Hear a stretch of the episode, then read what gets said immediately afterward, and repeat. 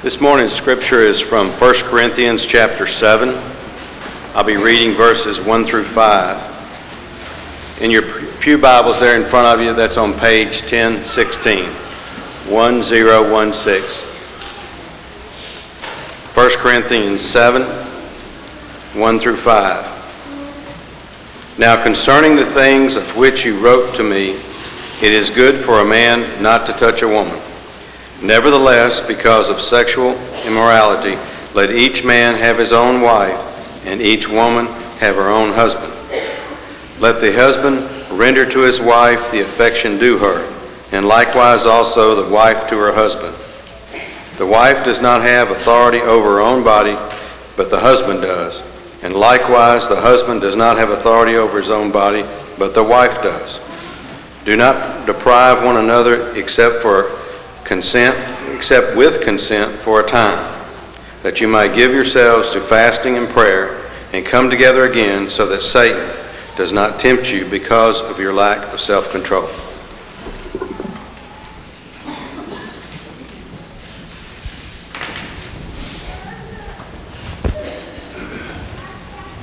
Good morning. It is good to see each of you. If you're a guest, again, we welcome you. It encourages us that you're here, and we want to be an encouragement to you.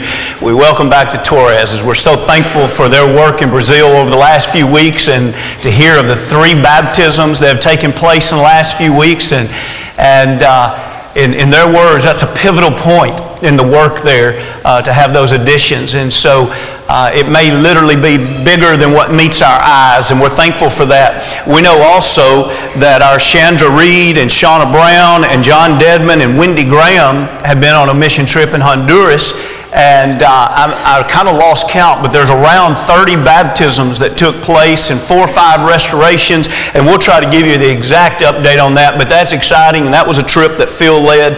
And then we're real excited about also what's taking place this week. Beginning in the morning is our vacation Bible school. Now, note, there's a correction than what's on the screen there. I should have changed that. It's three year old through sixth grade will be here in the morning and it'll begin at 9 and go through noon, three year old through sixth grade.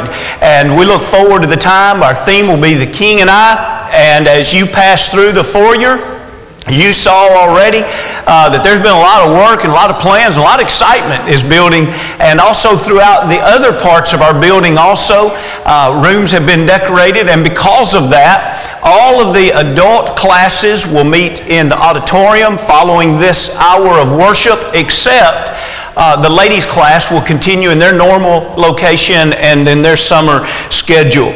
Also, you can't help but smile when you say, homemade ice cream supper. And so we look forward to that tonight. All of you do what you always do, and that is you just bring in tons of homemade ice cream. So go home this afternoon, make memories, make us all smile. And if you can't make homemade ice cream and you want to bring homemade cookies or pick up some ice cream, feel free to do that also. Uh, but when we think about supper, I know a lot of people say, I don't like buffet bars. Well, you're going to like this buffet. Uh, it's wonderful selection of homemade ice cream, and we look forward to immediately after service tonight joining in in that. Also, do keep in mind that our 12questions.net campaign is well underway. Uh, right now, there's a lot of uh, involvement that is being sought, and we'll talk about that more even in Bible class at the very beginning, just announcement wise, at the beginning of Bible class next hour, and then, of course, next week, be waiting for even more information uh, to be given to you. But everybody be praying about that and try your best to get your friends, begin with yourself, and then get your friends and coworkers, etc., this week to go to that website. And if you were going to ask God one question, what would it be? Be sure and submit that. If you're a guest today, we want you to understand that you might at first kind of raise an eyebrow and say, now, why are we studying this topic in this particular way? Granted, it could seem a little bit odd to study this topic in this way this morning, but the reason we're doing that is because we're studying through 1 Corinthians. And in 1 Corinthians, Paul was addressing a lot of problems, and we're realizing that in order to become a part of the Lord's kingdom, it doesn't mean that all of our problems go away. But it does mean that God gives us solutions to all of our problems. Let me give you an idea, and, and, and this is just secular history here, so you can take it and use it or throw it away, whatever you want. This is not uh, from the Word of God, but let me take just a moment and give you an idea of some of the challenges they were dealing with in, in the first century in, in a Roman influenced environment where, where the, the Roman culture was not uh, built up, the roots was not in, in Judaism or Christianity. And so there would be an influence of paganism even in their relationships, although they had some degree of a practice of marriage, it just simply wasn't honored in the same way that we would today. For example, contubernium was a relationship that was not recognized officially by the government as a marriage, but because so many slaves were a part of the, the, the, society in first century. Some say as much as perhaps 40%, some say as many as 60% of people in Rome, in the Roman Empire, were slaves. They weren't allowed to officially marry, but yet they would have what, what that word means is tent companionship. It was the idea that an owner would look and say, You two slaves, you, you want to commit your life to each other? We'll allow you to live together. And, and, and that was, in a sense, the best that they could do officially under Roman government to, to participate in marriage. A second relationship that was somewhat similar to marriage uh, was usus. And usus was what we today would end up call, calling probably common law marriage. It was the idea that if you wanted to live together for a year, and you wanted to see if that was going to work out for you, and you identified yourself as committed to each other, and, and after a year, you could simply be recognized as married. Here in America, you know, there's about 11, 12, 13 states that they have similar guidelines, except usually their time period is around seven years. You have to present yourself as a husband and wife. During that seven years, you have to live together. It might be that you file taxes together as married. It may be that your, your checking account says Mr. or Mrs., but there has to be an obvious intent that you are married, etc. I'm not recommending this. I'm just showing you how some things are common. Even today, in some of our states, have common law marriages. Also, then, there is a third relationship, coemptio. Coemptio was a relationship that, with a few witnesses, uh, the, the groom could, in a sense, buy the wife. This reflects the idea of women still being considered property. Uh, a much nicer appeal is instead of calling it a purchase, to call it dowry. And so, therefore, a woman, if, if the, the young man wanted to take this wife, he would work out an agreement price, a dowry with the husband, and if that, with the father of this, and, and therefore he could become her husband, she could be his wife.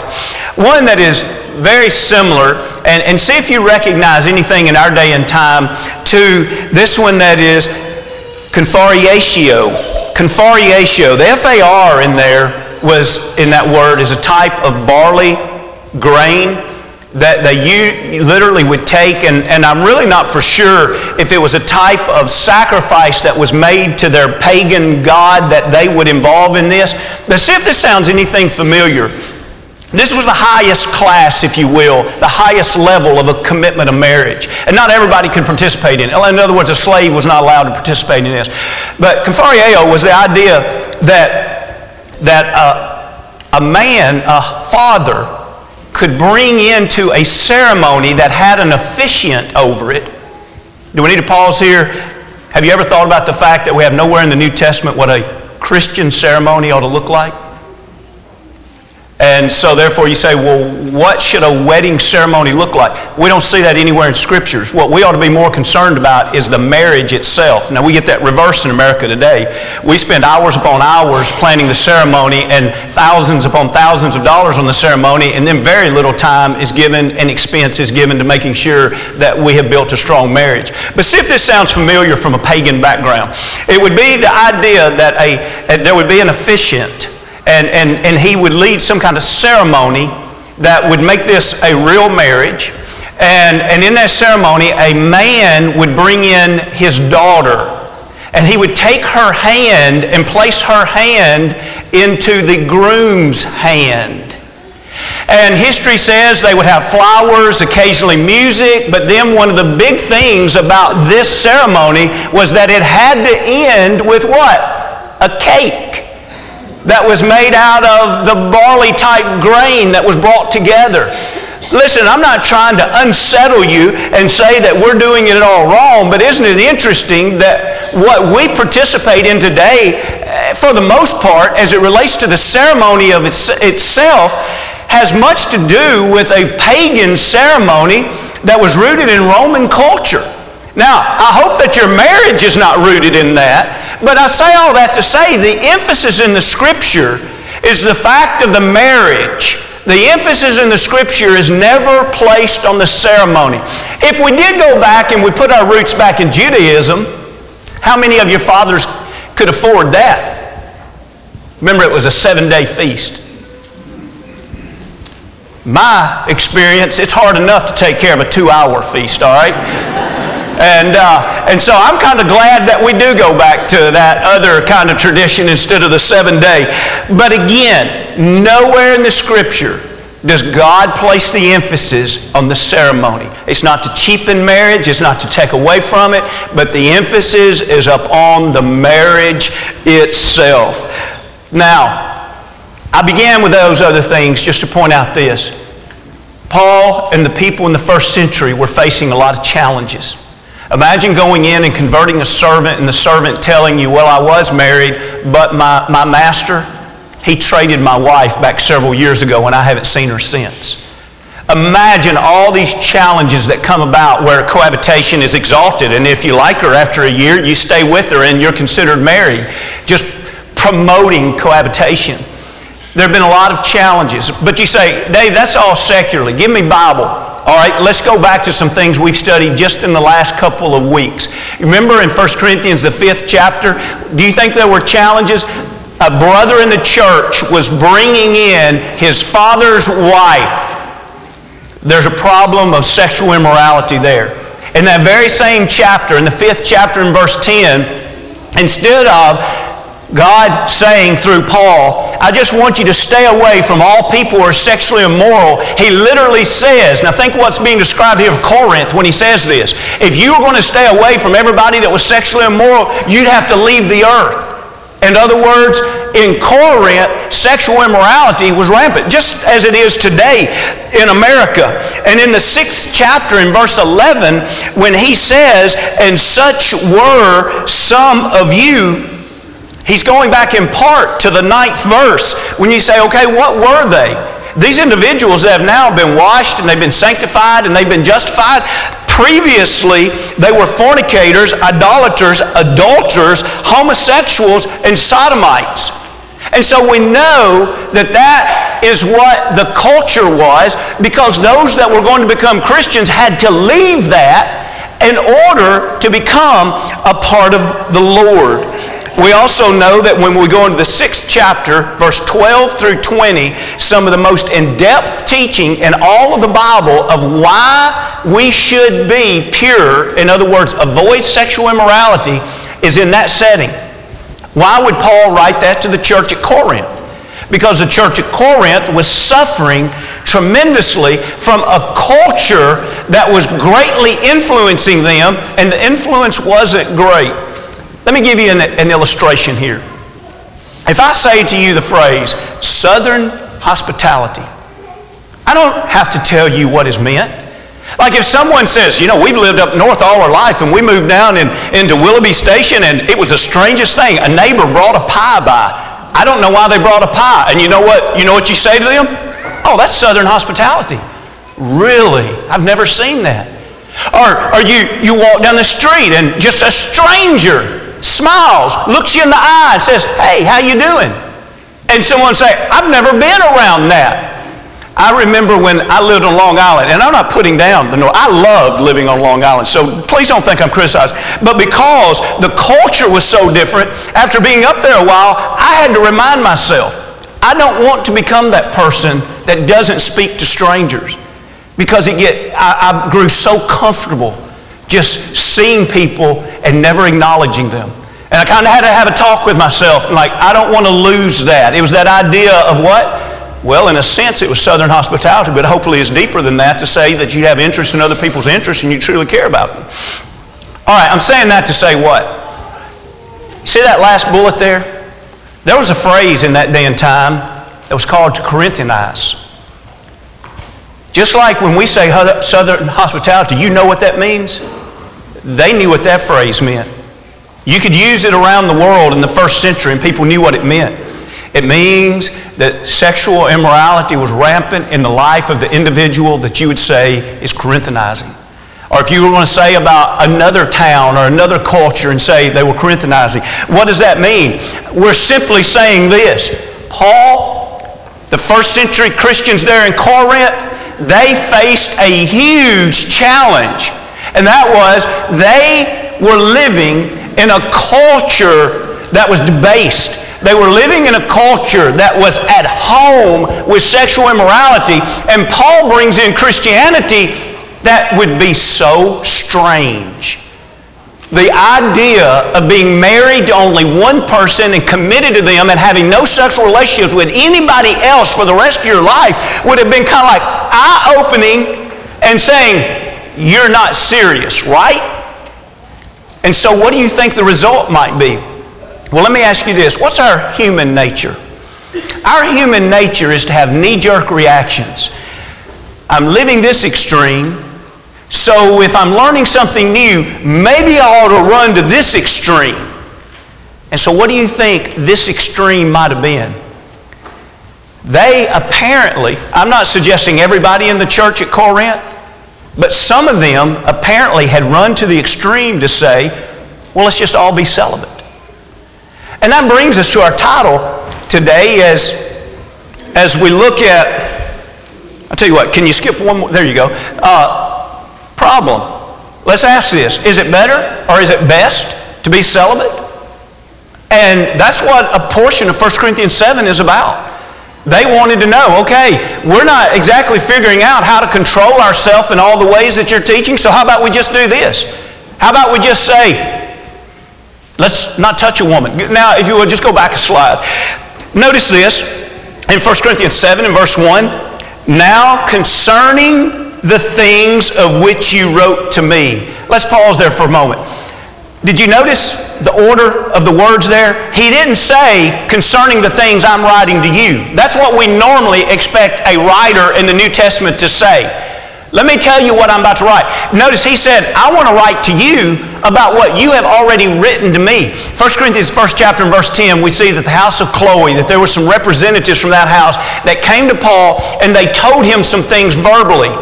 But they also apparently delivered a letter that in this letter it had questions that the church there at Corinth wanted Paul to address to them.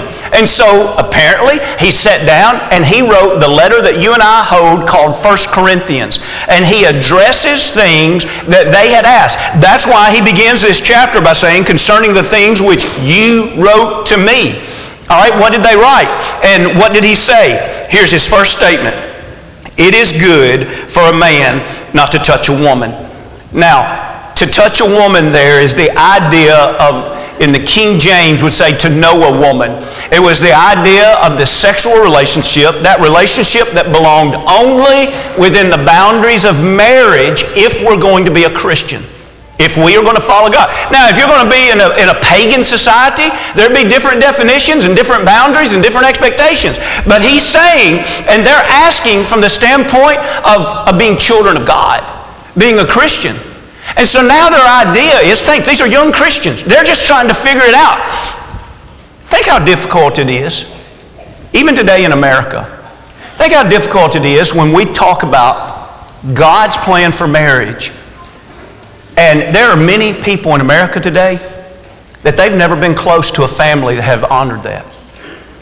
Think about if your mom and dad has never been married and your grandparents either have never been married or they did not remain married.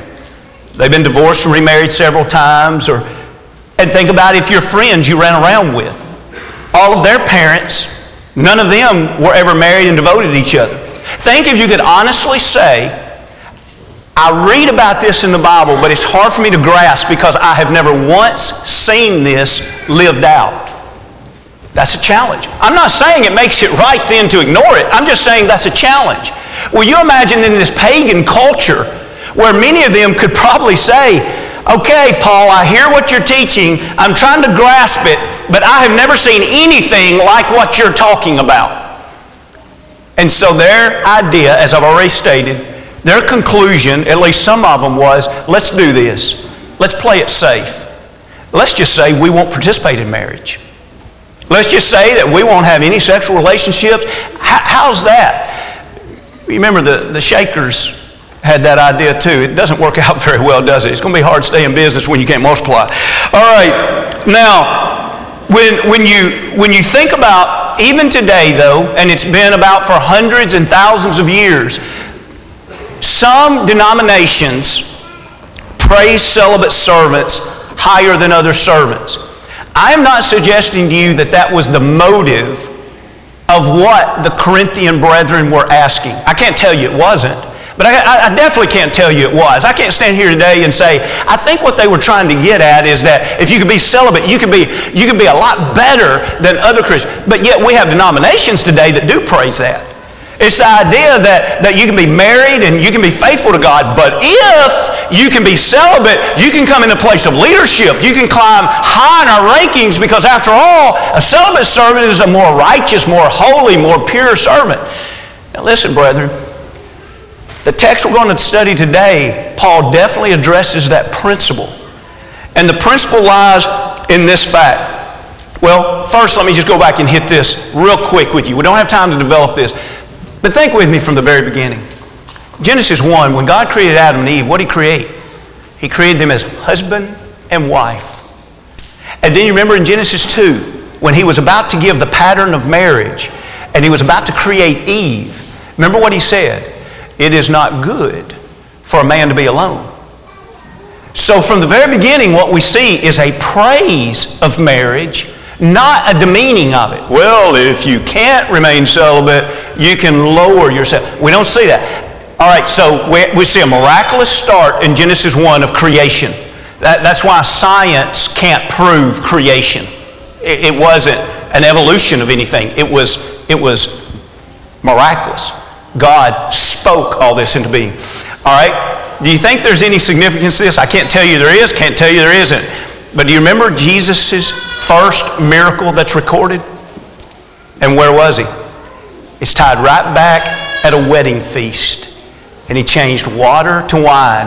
Scientifically, you can't explain water becoming wine. But what do we see in that? We don't see Jesus coming to this earth and saying, I want to live a holy life, so I'm going to avoid every connection with marriage.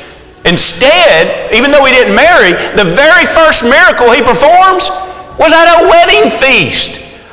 And then, one of the highest compliments that has ever been paid to marriage is in Ephesians, the fifth chapter, when the relationship between the husband and the wife is interlocked tightly with the relationship of Christ and the church. So the idea to say at any point in time, literally from the beginning of time to the last word that is written in the Holy Writ, you will never see a time where the idea is marriage is second rate living. But let's go back to what Paul said. Paul did say on this next slide, and this, just is, this is again verse 1 it is good for a man not to touch a woman. You see what Paul's saying? He's saying celibacy? Sure. It's good. Notice he didn't say it's better. He didn't say it's less than. He just made a statement. It is good. If you choose to live a celibate life, it is good. But he also knows how God created us and that for most individuals, that will not be best for most individuals. Why? Let's read the very next verse, 7th chapter, verse 2. Nevertheless, in other words, that's a way that he says, flip the coin over. If you are going to talk about this, you must also consider this. Nevertheless, because, why? Why, Paul? Because of sexual immorality, let each man have his own wife, and let each woman have her own husband. Paul says, sure, celibacy is fine if you can avoid sexual immorality. Now keep in mind, we don't ever want to divide the Bible and separate one verse from another that, that belong together. And remember, the sixth and the seventh chapter belong together. And so for back up in the sixth chapter, verse 12, all the way down, what has he been doing? He's been telling how important it is for us to keep our bodies pure. Verse 18, flee sexual immorality. And so now he comes to this topic of them asking questions. Okay, you wanted to know about is it best just to remain single, to remain celibate? And he says, it's good, but you also need to know the challenge is going to be you are going to be tempted sexually. And he says, and we don't have a slide for this, but if you have your Bible open, look down in verses 6, 7, 8, 9. I'll just read that quickly. This is also what Paul says about it. He says, But I say this as concession, not as a command. So Paul says, I can address this idea of celibacy. It's never going to be commanded by God. Which, by the way, do you remember 1 Timothy, uh, the fourth chapter? Remember verse 1, 2, and 3? One of the doctrines of demons was when a religious group forbids individuals to marry as if that's something better. That's how God describes it. And so that's why Paul says you're not going to read in scriptures where anyone is commanded not to marry. Look in verse 7. For I wish that all men were even as I myself, but each one has his own gift from God, one in this manner and another in that. But I say to the unmarried and to the widows, it is good for them if they remain even as I am. See, Paul puts himself in that category. Uh, now, later on in this chapter, he'll talk to the virgins. But here is the unmarried, those that are not married today, and then also the widows. And Paul says, it'd be better for them to stay as I am. But now, can everybody do that? Look at verse 9.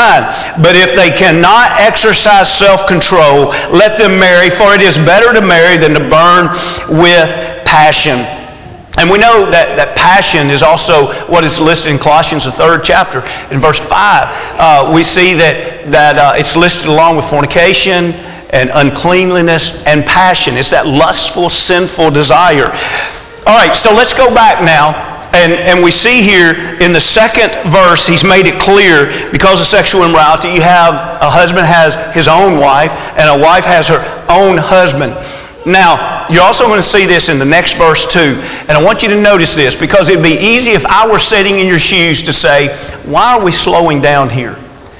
To be honest and pure with the text, when God says something in two verses over and over, we ought to slow down and say, why is he saying this over and over? The word OWN is said several times in two verses. In other words, God wants us to understand how important own, OWN is in marriage, but He also wants us to understand how important OWN, own, is as it relates to keeping ourselves pure and avoiding sexual immorality. And so you may look at this and say that's too basic, but because He dwells on it, we're going to dwell on it for just a moment. What does it mean to have your own? Ultimately, He's pointing to a monogamous relationship. A husband has his own wife, not every other woman. One, his own. The wife has her own husband, not every other man, her own husband. Let me show you an example of this. Go back, if you will, Proverbs, the fifth chapter. Proverbs, the fifth chapter. In Hebrew poetry, sexuality is oftentimes used metaphorically as a well, a spring, or a garden. And the idea is that when one is pure, that the well is closed, the fountain is not flowing, the garden is not, not given to anyone else.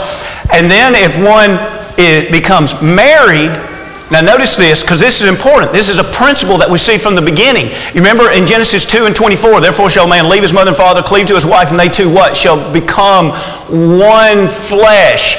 That oneness and the unity of marriage is the idea that they're going to give all of themselves to each other. Notice as we read this, the fifth chapter verse 15, uh, we'll make very few comments appropriate to the audience. Listen in verse 15, drink water from your what? Own cistern and wa- running water from your own well. Should your fountains be dispersed abroad? See, that would be sharing it not with your own. Streams of water in the streets, let them be only your own and not for the strangers with you. Let your fountain be blessed and rejoice with the wife of your youth. See that monogamous, that commitment for life. Even though you've gotten older and she's gotten older, you keep that one commitment, that relationship that you've had with your own as a loving deer and a graceful doe. Let her breast satisfy you at all times and always be enraptured with her love. Why should you, my son, be enraptured by an immoral woman? See, she's not your own. And be embraced in the arms of seductress. And we could, we could look the same thing in Song of Solomon, the fourth chapter, and you can see her talking about her garden but then when she gets married, she gives her garden to her husband on their honeymoon. And then the very next thing that's said is he calls her garden his garden. In Song of Solomon, he never did that until after they were married. The garden did not become his until after they were married. What is meant by all of this? Think about the setting here. 1 Corinthians, the sixth chapter, he's made it very clear who, do, who owns us. Keep ourselves pure. Avoid sexual immorality. Oh, I see what you mean, Paul. Let's just have nobody to get married. He says, whoa, whoa, whoa. Don't go to that extreme. Most people can't do that. But what you do need to do is you need to honor the design that God has given. And in a sense, it's take ownership. But have you noticed that ownership brings responsibility? This slide here, the, the picture is not my kids, but when my kids were young, uh, I, we bought chickens for our kids, and, and it wasn't so we could make a lot of money. It was only because we wanted them to learn responsibility. Some of you here will remember way back then when you actually bought eggs for my kids. Now, they never made enough money to even buy all the chicken feed. It never came out to be a financially profitable deal. But, but, they learned responsibility. How many of you have said to your kids, you want a puppy? You know that you are going to have to feed your puppy. You're going to have to take your puppy out. You're going to, you know, we get the idea. You own something, the ownership comes with responsibility. That's exactly why God over and over uses the word O-W-N. It is exclusive, it's yours, but that comes with responsibility. So let's see the responsibility that it refers to. 1 Corinthians, the 7th chapter, and verse 3. Let the husband render to his wife. Render means to make payment. The affection, affection is goodwill, it's kindness, and it can also include conjugal rights. The affection due, the word due, you see it on all your bills. It's the idea that you owe this payment. He literally is saying in verse 3 if you're going to participate in marriage, you're going to participate in ownership. And if you're going to participate in ownership, you have payments that are due every day. The due affection affection. Wives love affection. The average wife would say affection is the highest need that she has in her life. Holding hands isn't as important to most husbands as it is wives. Arm around the shoulder isn't as important to most husbands as it is wives. A note for no reason, a conversation that goes nowhere and never lands is not as important to most husbands as it is wives. But what's interesting is wives will place all of that under the idea of affection. In other words, the guy is just, I held her hand, I wrote her a note. And you know what the woman says? Oh, he loves me. Those were the things that you did to attract your wife. Those were the things you did to pursue her, to marry her. But here's the shame, is when the man stops pursuing her. The affection ought to continue. The pursuit ought to never stop because you never want to stop saying, you're mine. You're mine. I have responsibility. I took you as my wife. I owe this to you that I will never stop doing these things. And then let's read on and we'll see some things of the husband. Look, if you will, in um, the fourth verse. The wife does not have authority over her own body, but the husband does. And the wife likewise does not have authority over his own body, but the wife does. What do we see here? We see the idea that when the day we get married, we're making a trade. The day we're getting married, we're saying, up to this point, my body, sixth chapter, verse 12 and 13, verse 19 and 20 of the sixth chapter, before we got married, if we're Christians, we're saying my body only belongs to God. That's it. My body belongs to God. It's verse 19, the holy temple dwells, uh, the Spirit dwells in me. I'm the holy temple. Verse 20, I've been bought with a price. Back up in verse 12, My body wasn't designed for fornication. My body was for the Lord. My body is for the Lord. Then we get married, and God says, okay, if you're going to participate in my institution of marriage, my body belongs to the Lord, and the Lord says, now I want you to give your body to your spouse. And so, in that, we see this beautiful transference where we say, okay, I'm making a trade, if you will. I'm giving you my body, you give me your body, and God says, that's my design. 1 Corinthians 7 and verse 5. we got to wrap this up. 1 Corinthians 7 and 5. And so, he uses business terms again in verse 5. Do not deprive. I love the translations that say, do not defraud, because that's literally, it's a business term. It's saying, you owe it, don't fail to give what you owe. Do not deprive one another. We know who the one another is. The whole setting's been husband to wife, wife to husband.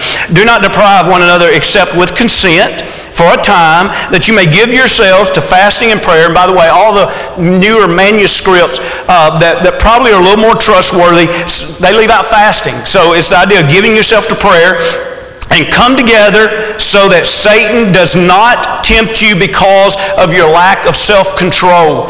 Now, I want you to notice the word not in that verse. It's in the first line, do not deprive one another, and then it's in the last line, do not let Satan tempt you. How do you not deprive? You make yourselves available, fulfill the responsibility you have of giving yourself. Remember, the beginning is, oh, let's just all be celibate. He says, not everybody can do that. Well, what do you do? You have your own husband, your own spouse. You give yourself. So it's literally just the opposite. You want to be holy? If you decide to marry, instead of celibacy being praised, it's absolutely wrong. You be active in the monogamous relationship if you're going to be holy in the sight of God with your husband, with your wife, but with no one else. And then the last part is don't let Satan tempt you. How? Well, there may be a period of time in your life for that period of time, and by the way, even in the Greek, the idea of the tense is a short period of time.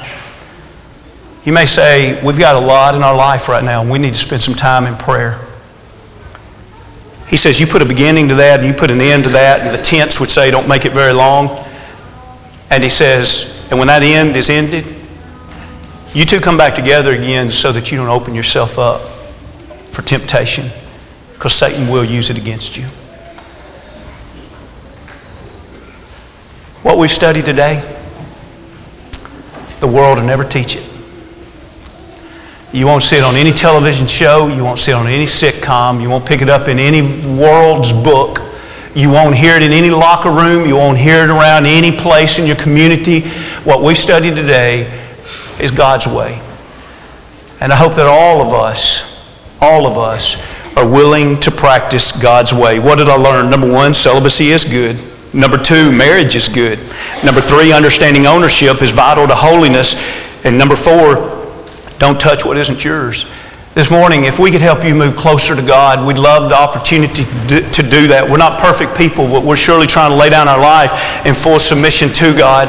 And if we can help you in that, we'd love to help you. Uh, if you're ready to be immersed into Christ, or you're ready to be restored, or if you just have questions or concerns, please let us know what we can do to help you. And if you want to, come as we stand and as we sing.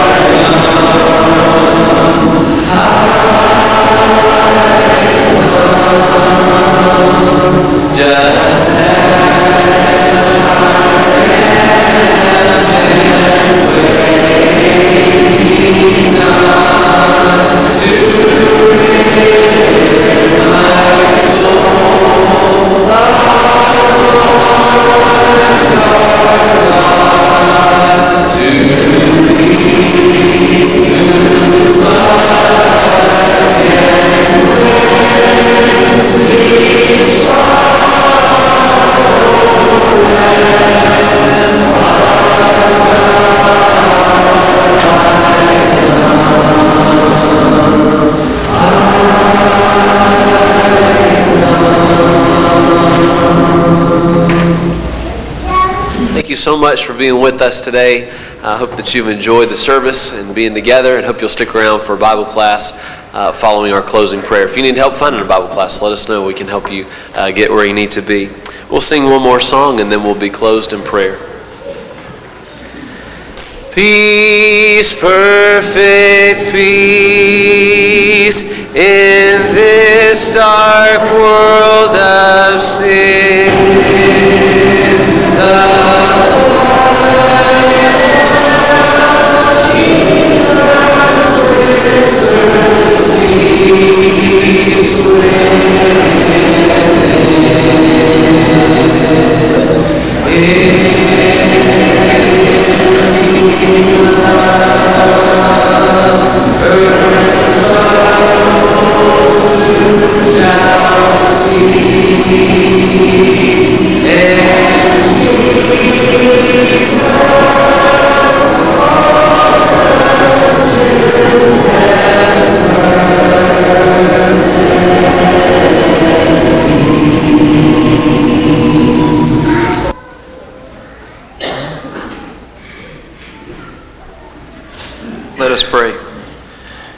Heavenly Father, we're so thankful at this time for you giving us another opportunity to come on your day and worship you and learn more about you and hopefully grow closer to you as a church family here in Mount Juliet. Father, we thank you for all the blessings you give us and we thank you for our health and we uh, thank you for the time you allow us to spend with our loved ones. And at this time, we want to again pray for Connie Porter as she's going through surgery right now. And we ask that you be with Martin, her son, and Stephanie, her daughter in law, and their kids. It's no doubt this is a troubling time for them. And we pray that you'll put uh, your healing hands upon her and bless those who are working on her at this time and be with that family as comfort them as only you can. Father, we ask you to be with the two young Christians that took on your faith this week, Father. And we pray that you'll be with Reese and Alexis and, and bless them as only you can. And we pray that each of us as a church family will take note of them and realize that we have an opportunity to be a good example to them. And we pray that we will do so with them as well as all the other youth of our congregation who need our support as we too learn so much from them. Father, we thank you for the leadership of this congregation, the elders and their families, and the encouragement that they offer us. And we thank you for allowing us to be such a mission minded church family. And we thank you for, for them looking outside what would be the normal box, if you will, and that we always are looking for ways that we can reach out. And we pray that we will continue to do that as, as we move forward throughout the years. Father, we ask you to be with us as we. Uh, leave this worship service and go to our, our Bible classes, and we pray that you will be with those who have prepared lessons for us this morning and be with those in attendance that we may listen with an attentive ear and hopefully learn more about your word for being here. Thank you for your Son who died on the cross for the forgiveness of our sins. In Christ's name we pray. Amen.